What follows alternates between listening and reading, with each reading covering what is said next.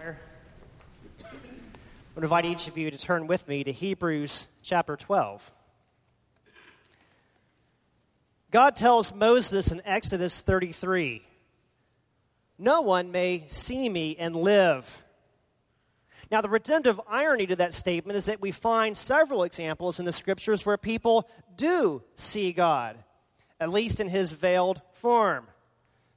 Each of these encounters throughout the Scriptures, I believe, are a foretaste of heaven, where God unveils himself and anticipates the day that we will see the Lord in all of his glory.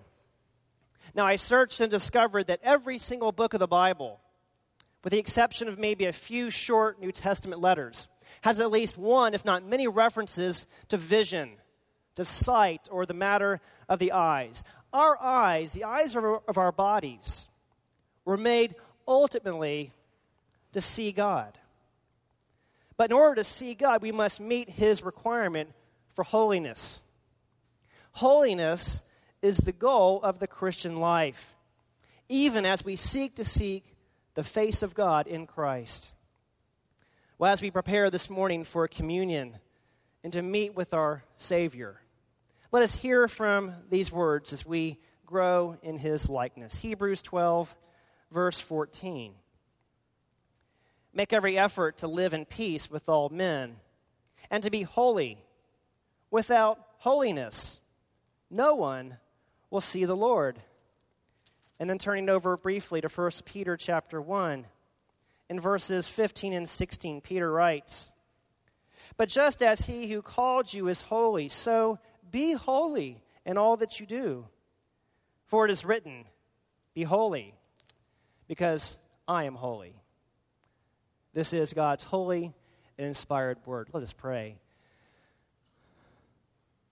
Father, the command to be holy strikes terror in our hearts if we be not found in Christ Jesus. We thank you that in him, the righteous one, we have protection, a refuge. And we pray that you would teach us and stir us up, even as you call us to grow and advance in our own holiness. And we ask your blessing upon this time and your word. In Jesus' name, amen. Many of you are aware of our daughter's eye conditions, which she has endured since her birth.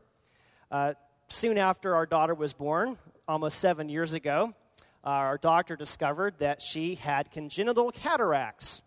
And consequently, before the surgery she could see almost nothing. She was only vaguely aware through her other sense perceptions of a visual reality outside of herself. Well, after the removal of her cataracts and being equipped with proper prescription lenses, our daughter has enjoyed very good vision. And then about 2 years ago, the doctor discovered that in one of her eyes, she was developing glaucoma.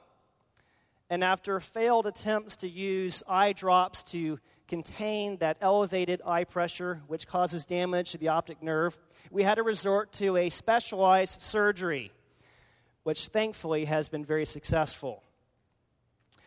And even to this day, though, we have to maintain a regular regimen of eye drops and regular visits to the doctor, which our daughter will have to do the rest of her life to preserve the vision that she has, which thankfully is quite good. And we are grateful to God for his faithfulness and the prayers of so many of you. I'm convinced that my daughter's experience provides a parallel to the Christian life. Like her, each of us are born blind spiritually. The Scriptures describe our conversion as passing out of darkness and into light. We require the radical surgery of God to remove the cataracts from our hearts that we might see him, know him, and love him. But this is not a one-time fixed job. The Christian life requires an ongoing maintenance. You see, just as if my wife and I neglected to give our daughter her eye drops, or if we refused to go see the doctor on a regular basis, the result would be further damage and diminishing of her vision. And likewise, in the Christian life, if we lack a holy discipline, we can harm our walk with God. You see, in our flesh, we can develop a kind of spiritual glaucoma, as the pressures of this life cause us to dim our view of Christ and diminish our passion to follow him. God tells us in this word, be holy, because he is holy. That's a tall order. But as we understand the gospel and all of the precious resources that we have in Christ, we realize that we have been equipped with everything that God intends us to become. What is required is a vigilant pursuit of holiness, without which no one will see the Lord. Now, biblical holiness can be understood in two different dimensions. All of us who have put our trust in Christ have already been declared holy. This is a legal act of God. Christ, by his sacrificial and substitutionary death in our place, has absolved us of the guilt of our sin. If you're a Christian, you have been forgiven of all of your sins, past, present, and future, by putting faith in Jesus Christ as your Lord and Savior. This is what the Bible calls justification. God sees us as holy, just as if we had never sinned. Like the government bailout package that promises to wipe out the toxic debt ruining our credit markets, Christ's merit has been credited to our account, free of charge, and without taxpayer money. The other dimension of holiness is sanctification. This is not a one-time event, but rather an ongoing process. See, justification is completely the work of God. We contribute nothing to it. Hebrews chapter 10, verse 10 says, "We have been made holy through the sacrifice of the body of Jesus Christ once for all." Justification is based upon what Christ has done. Sanctification is the process by which God makes us holy, and it's something that we participate in. It's both the work of God and man, as God seeks to make us holy in the likeness of Christ. Hebrews 13:21 says that God will equip us with everything good for doing his will, and will work in us what is pleasing to him through Jesus Christ. And it's to this latter calling of sanctification that I want to turn our attention to this morning. Holiness means set apart. Israel was a holy nation, set apart from their surrounding neighbors. You see, these other nations were characterized by gross immorality and pagan worship of false idols. They practiced cult prostitution. They sacrificed their own children to false gods. And their behaviors provoked the wrath of God by all of its abominations. And consequently, those nations suffered the judgment of God by the people of God, foreshadowing the great and awesome day of judgment that is to come. Now, the Mosaic Law, with all of its restrictions and ceremonies, was intended not to make up people righteous, but to preserve the people from the filth of this world. It also intended to communicate this point. God is holy. He will tolerate no impurity or immorality. And so, his people are to be characterized by his holiness as a witness to the world, a world of filth and uncleanliness, what it means to be restored into fellowship with our Creator. Now, the book of Hebrews is largely communicating the fact that of the new covenant being superior in Jesus Christ to the old covenant through Moses. The new covenant is based upon better promises that have been fulfilled in Christ. We now have a better mediator, one superior to Moses. Christ is both our representative and our Redeemer. He is our high priest who has offered up his own blood to make atonement for our sin. He has made a final sacrifice once and for all. And even now, he continues to intercede for us before the throne of God. And if we have been identified with him by faith, we ought to be like him in character. But now this calling to be holy, the Bible teaches, is not simply based upon our willpower. We live in a culture that emphasizes willpower, self-help. You can find a multitude of books these days on self-help, how to improve yourself, your image, your skills, your health, your dieting, your exercise, your professional skills. But real change, the Bible says, does not come from within. It comes from without. Holiness is from the Lord. Earlier in this chapter 12 of Hebrews, we're exhorted to fix our eyes on Jesus, the author and perfecter of our faith. And then in verse 4, we are reminded that he is the source of power as we struggle with our sin. And likewise, verse 12 reminds us that we are to strengthen our feeble arms and weak knees in Christ. Holiness is what we become as we trust Jesus and seek him daily, set apart as a display for his honor and glory.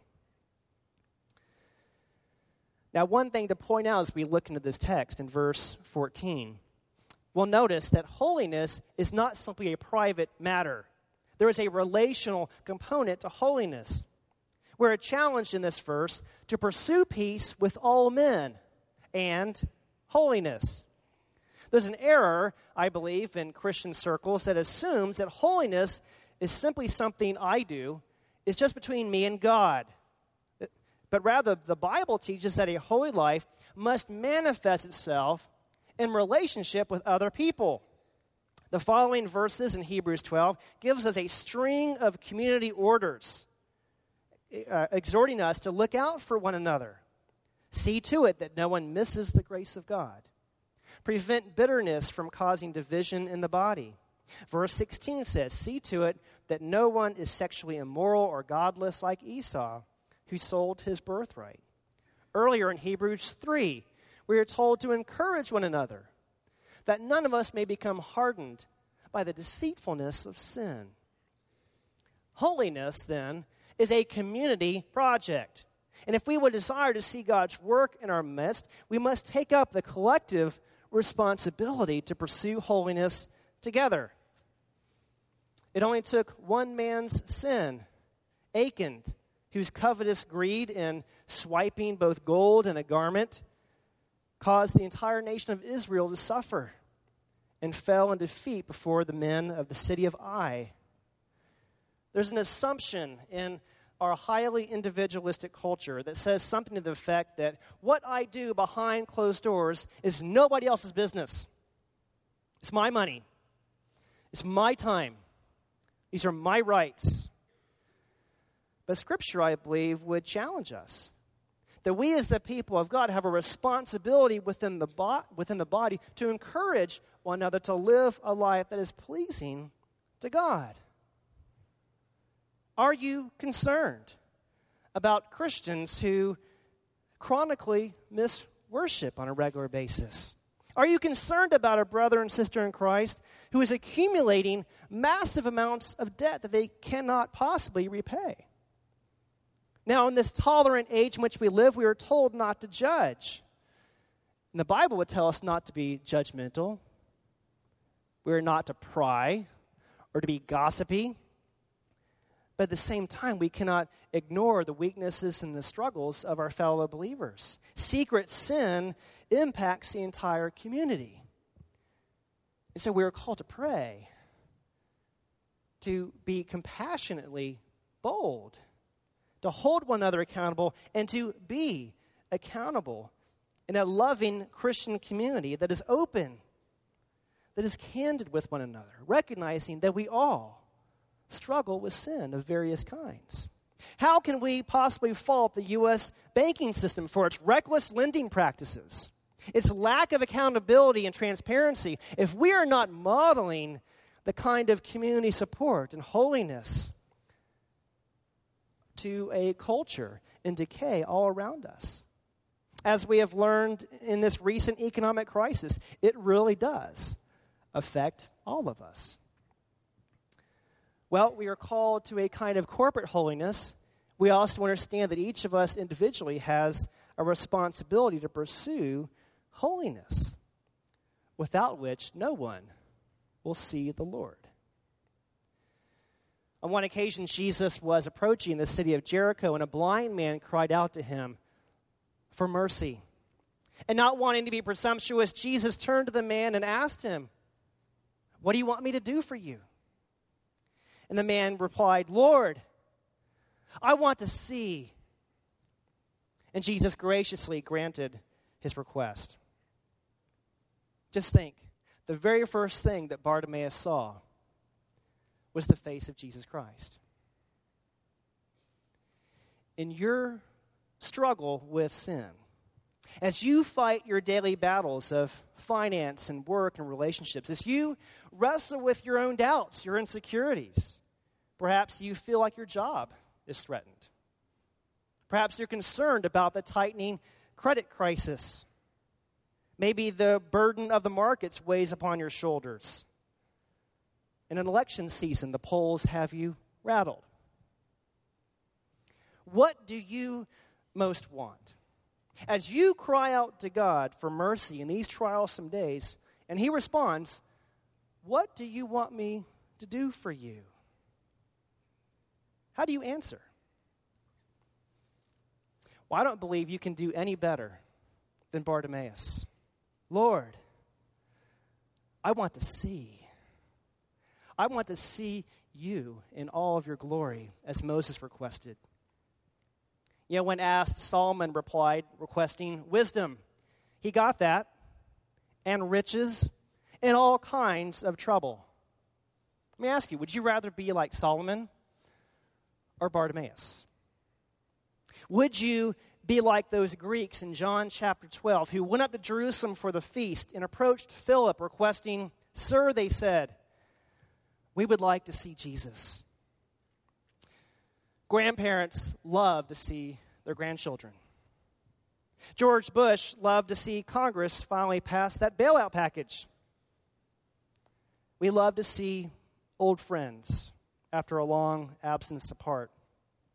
But you know what? The greatest thing about heaven will not be reunion with old friends. It'll be Jesus. But yet, Scripture warns us, without holiness, no one will see the Lord. Jesus replied to Nicodemus, "No one can see the kingdom of God unless he is born again." Are you? Have you abandoned good works and earthly treasures in order to trust in Christ?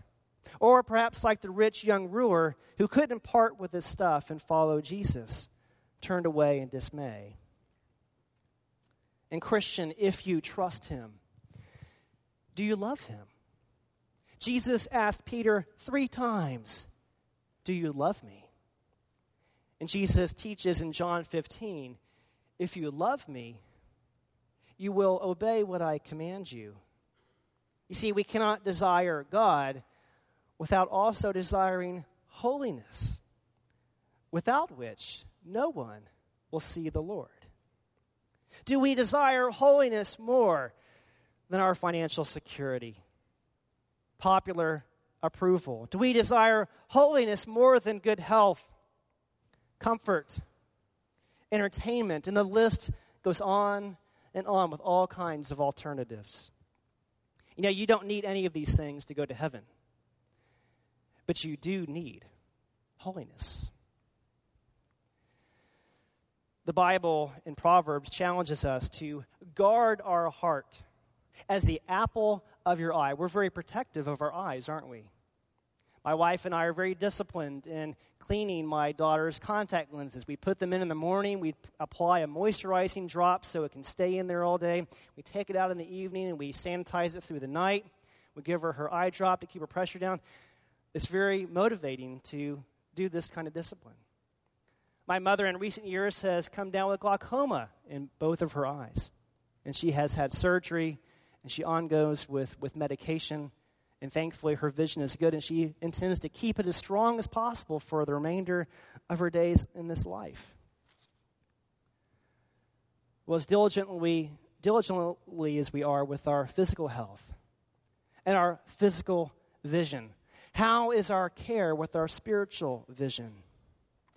You see, we live in this world of sin that clouds our vision. We live as if in a mist, and we need God's grace daily to break through those clouds. We need his grace to see our sin. You see, we are tempted like Achan, like Lot's wife, to go after material things. Our eyes covet what we cannot have. With our eyes, we lust like Samson and Solomon, who sought forbidden flesh. May we be like Job, who made a covenant with his eyes not to look lustfully at another. We're tempted to judge others, to give people the evil eye. Jesus tells us to take the log out of your eye, that you might see and help your brother with a speck in his own eye. This is why we are here, friends. We come to corporate worship on a regular basis for our vision check.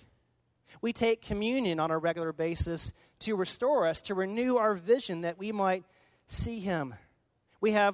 We exercise service and fellowship and Bible study and prayer, all of which are means for our regular correction and preservation, because these means of God's grace point us to the one who can heal us, who can restore us, and who will raise us up to the mountaintop to see him in all of his glory, even as he remakes us and fashions us into his very likeness.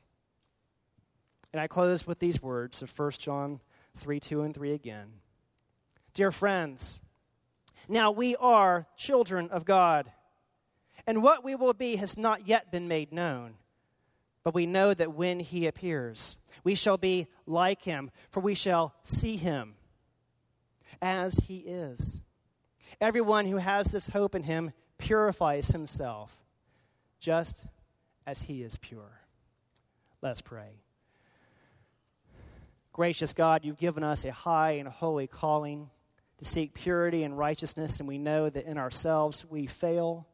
We cannot meet your standard, but we gladly receive in Jesus Christ our holiness and our righteousness, and we pray that you would restore us.